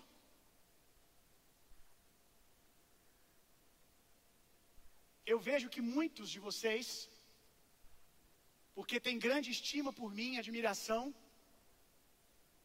tem muita facilidade, outros não, outros preferem já até serem guiados por outros líderes dessa casa, tem mais afinidade, que bom isso. Mas muitos de vocês têm uma estima, uma admiração por mim, acham que eu sou o que eu não sou, acham que eu sou muito legal, muito carismático, muito uh, e aí vocês, quando eu falo, vocês assinam embaixo na hora. Quando eu falo, amém, glória a Deus. É porque eu, eu não fui desnudado diante de você. E alguns já estão perdendo até isso comigo. Porque eu não sou esse cara que se veste de armadura o tempo todo e fica andando no meio dos outros cheio de patentes. Eu não vou ser esse tipo de pessoa que você ficou acostumado que para você respeitar, a pessoa tem que ficar falando isso que te digo, sou homem de Deus enviado o tempo todo. Que a pessoa tem que exigir que você o chame de pastor. Eu não vou abrir a mão da minha liberdade de ser um irmão dessa igreja também. Aleluia. Eu ando no meio das pessoas, eu brinco quando eu tenho tempo, sento, tomo café, zoo, brinco. E até hoje tive pouquíssimos problemas com isso. Geralmente eu vejo que o problema maior é que as pessoas começam a parar de receber como poderiam. E hoje eu entendo por que, que o meu primeiro pastor, pastor Osman, talvez se tornou o que ele se tornou, porque nem sempre ele era assim. Não que eu vá fazer o mesmo caminho, mas talvez de ver que as pessoas estavam deixando de receber o que poderiam receber. E a missão dele primordial é que as pessoas ouçam Deus através dele. Então, irmãos, não me respeite porque você vai com a minha cara porque um dia você pode não ir mais. Não me honre, porque você vai com a minha cara. Faça isso porque você reconhece Deus na minha vida. E por favor, se quando eu errar, não for uma iniquidade, for algo que você faria diferente, seja humilde para se submeter. Quando necessário, me cubra com a graça que muitas vezes eu te cobri. Amém? E isso vale para os outros líderes, inclusive no seu ambiente de trabalho.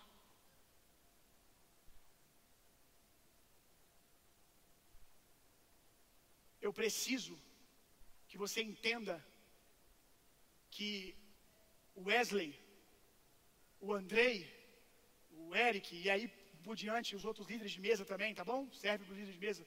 É, vamos lá, é, Leandro, Zé, Sandrinha, líderes de ministério, Elbert, eu preciso que vocês entendam que vocês não podem dizer que ama o meu ministério, que honra a minha unção, desonrando eles, porque é a mim e ao Senhor que você está desonrando.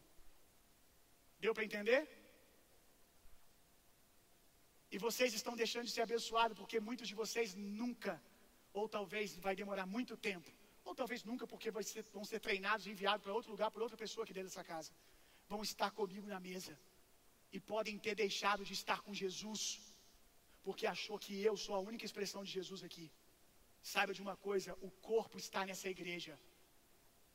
Jesus é o seu corpo, inclusive o novo convertido. A Bíblia diz: honra o profeta na qualidade de profeta, honra o justo na qualidade de justo, honra o pequenino na qualidade de pequenino. Sabe o que a Bíblia está dizendo? Dê a honra devida a cada nível. Tem uma honra que nós devemos dar ao pequenino. Acorde para isso, meu irmão, para que você receba dos que, pequeninos têm, que os pequeninos têm para te dar. Se livre esse ranço da palavra líder, porque essa foi a dinâmica que Deus estabeleceu. Se livre disso para que você receba tudo que Deus tem para você. E para que a gente possa crescer nessa casa com qualidade, saúde que crescemos até aqui. Se com a maior irresponsabilidade do mundo eu coloquei alguém sobre a liderança e aquele ministério que você escolheu foi uma escolha sua estar ali. Quando Deus tiver quiser tirar essa pessoa, até se eu não ver o que precisa ser visto, Deus vai fazer. Porque a igreja é de Jesus, Ele é o pastor da igreja. Cabe a você não encobrir iniquidade de ninguém, obviamente, não é isso que eu estou dizendo, mas cabe a você ter uma postura de estender graça, de proteger a pureza dos seus olhos, para que você continue crescendo em Deus, irmão. Os líderes dessa casa são diferentes. Tem uns que é mais fofinho, tem outros que é mais antipático. Mas eles estão ali por algum motivo. E eu quero descobrir com um olhar puro. Eu não quero descobrir como Miriam descobriu. Tomando uma escovada de Deus. Amém. Porque é um sabendo mais do que o outro. Eu tomo escovada de diácono aqui, irmão. E eu fico assim, muito grato a Deus quando isso acontece, porque eu vejo que eu estou ensinando certo. Eu digo escovada entre duas aspas que eles falam com muito respeito. Mas às vezes eles falam, Bill, foi pedido para não fazer isso, isso, isso, isso. Aqui. Pastorzão, como foi na época que a gente tinha que ficar mais aí com negócio de sem joância de máscara. Às vezes eu estava no meio da galera, não esqueça o dia, o Stuart veio para mim, pastorzão, tem como o senhor colocar a máscara? Achei lindo, meu irmão foi respeitoso, falou e não ficou esperando se eu ia submeter ou não, falou. E saiu. Com o maior carinho do mundo, eu disse, vou colocar. Sabe por quê? Porque se eu não coloco a máscara, eu estou indo contra a autoridade que eu mesmo depositei a quem disse para ele que era para fazer isso. Depois eu vejo se eu discordo. Com quem tem que ver. Ele, eu tenho que cobrir. Porque a autoridade dele, a unção que está nele, veio de mim e primariamente do Senhor. E aí eu guardo a unção. Espero que vocês estejam entendendo o que eu estou falando. Guardarmos a unção dessa casa, irmão. Guardarmos a unção que Deus está derramando nesse lugar. Ser zeloso com o que Deus está fazendo. Pode distribuir, gente. Rejeitando todo orgulho e prepotência.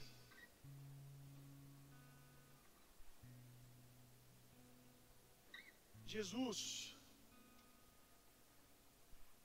limpa a nossa mente, renova a nossa mente,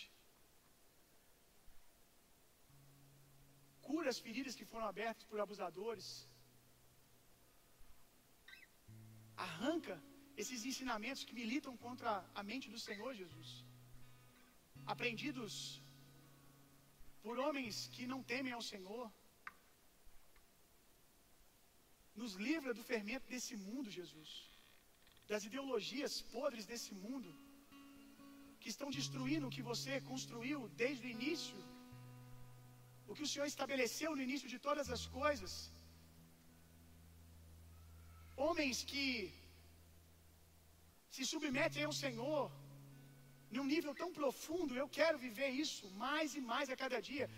Se submetem ao Senhor num nível tão profundo que são capazes de morrer por suas esposas, protegem as suas esposas ao ponto de morrerem por elas. Mulheres que têm prazer em honrar, em submeter os seus esposos. Esposos que têm o prazer de, ao ver que as suas esposas estão certas, se submeter a elas. porque a unção daquela casa veio a partir dele, e se ele desonra o que ele mesmo tem ministrado, o que ele mesmo tem ensinado, ele desonra a si mesmo. Em nome de Jesus, nos livra da arrogância, da prepotência, que está chocando ressentimentos, raízes de amarguras no nosso coração. Que cada membro de ministério aqui, de equipe, de mesa, reconheça a unção de quem está sobre. Reconheça, em nome de Jesus, que o Senhor usa pessoas imperfeitas como eles mesmos. Porque se eles colocam um padrão altíssimo, inalcançável para os seus líderes, como eles serão líderes? Como eles poderão receber graça? Esse é o problema, irmão, de você não aprender a estender graça. Porque na hora que você precisa, você não consegue estender nem para você. Aqueles que não entenderam o poder da graça de Deus se tornam deuses de si mesmos. E você é um péssimo Deus de si mesmo. Em nome de Jesus, Senhor. Limpa o nosso coração, que a gente tenha mais prazer de servir. Servir, servir. Os meus os meus líderes, tive pouquíssimos líderes muito simpáticos. E como eu sou grato pela vida deles, como eu aprendi.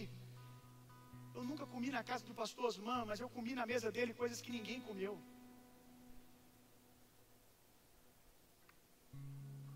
Há um tempo atrás, ele vai estar aqui com a gente, porque eu vou poder honrar a vida dele. Ele falou para o meu amigo Samuel. Ele sempre foi muito calado. Uns três anos antes dele sair da, da, da central, ele estava mais descoladão, né? Talvez o mover de Deus foi o curando. Ele foi ficando mais à vontade, não sei. Mas eu não peguei essa época. Só peguei a época dele fechadão, pregava, ia embora.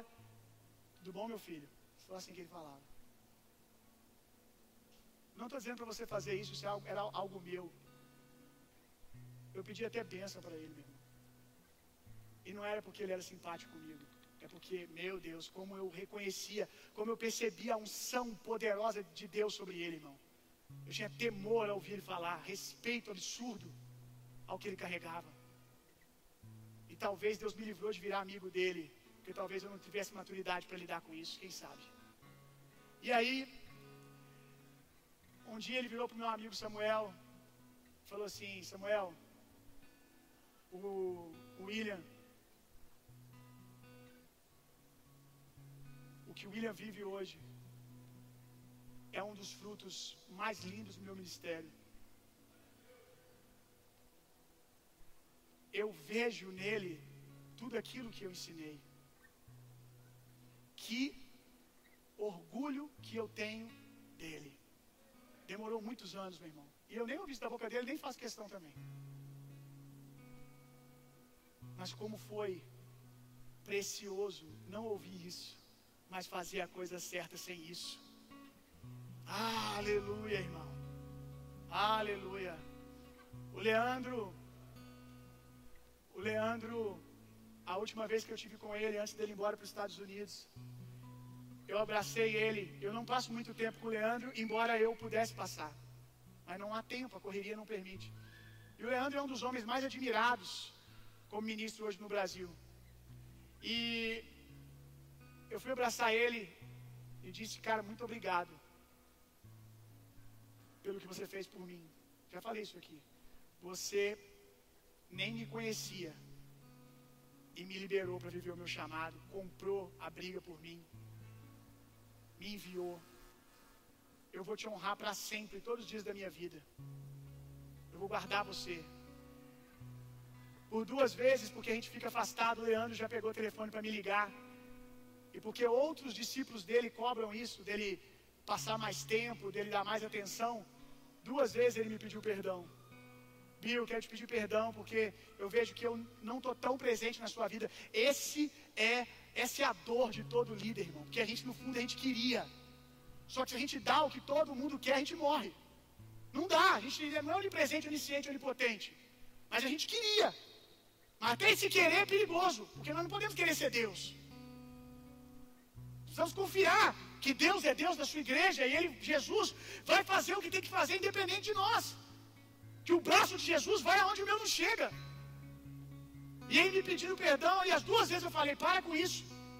Eu não te honro para que você me faça algo. Eu te honro pelo que você fez e pelo que eu vejo em você. Não precisa fazer nada disso. Descansa. Esse peso por causa de mim não precisa carregar. E eu não te respeito nem um pouco menos por isso. E aí quando eu fui abraçar ele, antes dele ir embora, eu agradeci. E ele falou para mim assim, Bill, eu falei para o Brisa e para outros líderes aqui dessa casa. Porque até mesmo o Brisa saiu da sua igreja falando exatamente isso. Não tem nenhum dos que se assentaram na minha mesa até hoje que se parecem tanto comigo quanto você viu. O, o, o, o Brisa, o Brisa voltou e falou para ele assim: Leandro, parece que o Bill passa horas com você. Porque quando ele vai tomar decisões, a maneira dele conduzir as coisas que ele está fazendo, é o que você faria. Parece que vocês passam horas juntos conversando. Parece que é ele que senta aqui no seminário de, de discipuladores com você. Como que eu recebi isso? E o Leandro disse: Ninguém até hoje recebeu uma transferência de unção minha e recebeu de maneira tão profunda e genuína quanto você. E a transferência de unção me deu um salto no tempo, porque aquilo que alguns demoraram anos para absorver dele, eu absorvi no espírito, irmão. Como? Quando você receber algum ministro, diz a palavra, recebam como quem recebe Jesus. Não está dizendo que é Jesus, irmão. Está dizendo que é para receber como se fosse, porque Jesus está na sua unção sobre aquela pessoa. E eu honrei ele nesse nível e recebi nesse nível. Viu? Como em quatro anos viver a igreja que você lidera, que você vive? Cavando para baixo. Pare de me perguntar um número de rotas, de princípios e chaves. E pegue o coração. Pegue o coração, irmão. Jovens, peguem o coração. Peguem o coração. Vocês pegam as informações, mas não perguntam por quê. O quê? Pegue, pegue o coração, irmão.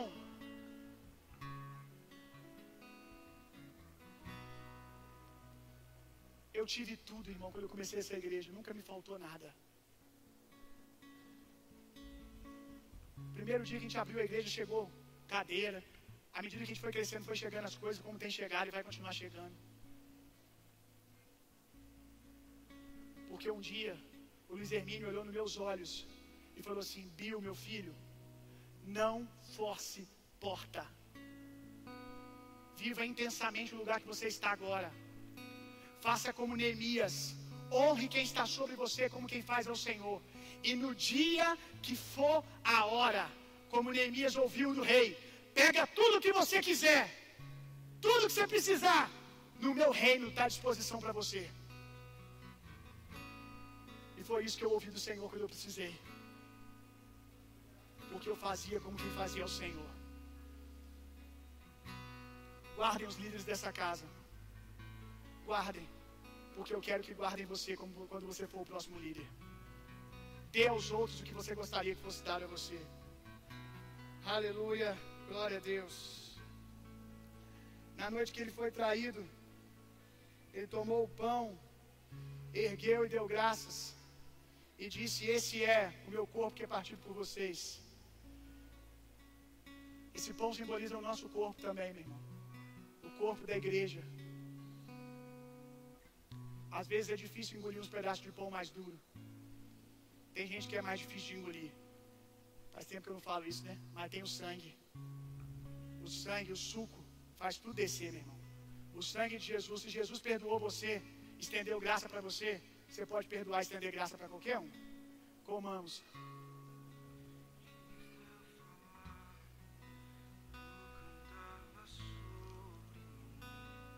De semelhante modo, ele tomou o cálice, ergueu e disse: Esse é o meu sangue, que é derramado por vocês. Sangue esse que é símbolo de uma nova aliança. Aliança com Deus e aliança uns com os outros. Amém, irmãos? Ah, quem toma desse sangue aqui, desse suco, é um com Jesus, está no corpo. Então o óleo que vai descendo do cabeça dos sacerdotes, do que Deus derramou sobre a minha vida, e que eu recebo porque honrei homens, porque hoje eu honro Leandro, porque hoje o Leandro honra o Mark, e o Mark honra o Danduque, e todos nós estamos comendo da mesma unção. Aleluia. E o Danduque honra alguém que honrou e honrou e honra Jesus e honrou Jesus. Bebamos. Aleluia. Essa pode ter sido a nossa última ceia aqui. Maranata, ora vem, Senhor Jesus. Novos céus e nova terra. Nós te desejamos, Senhor. Oh,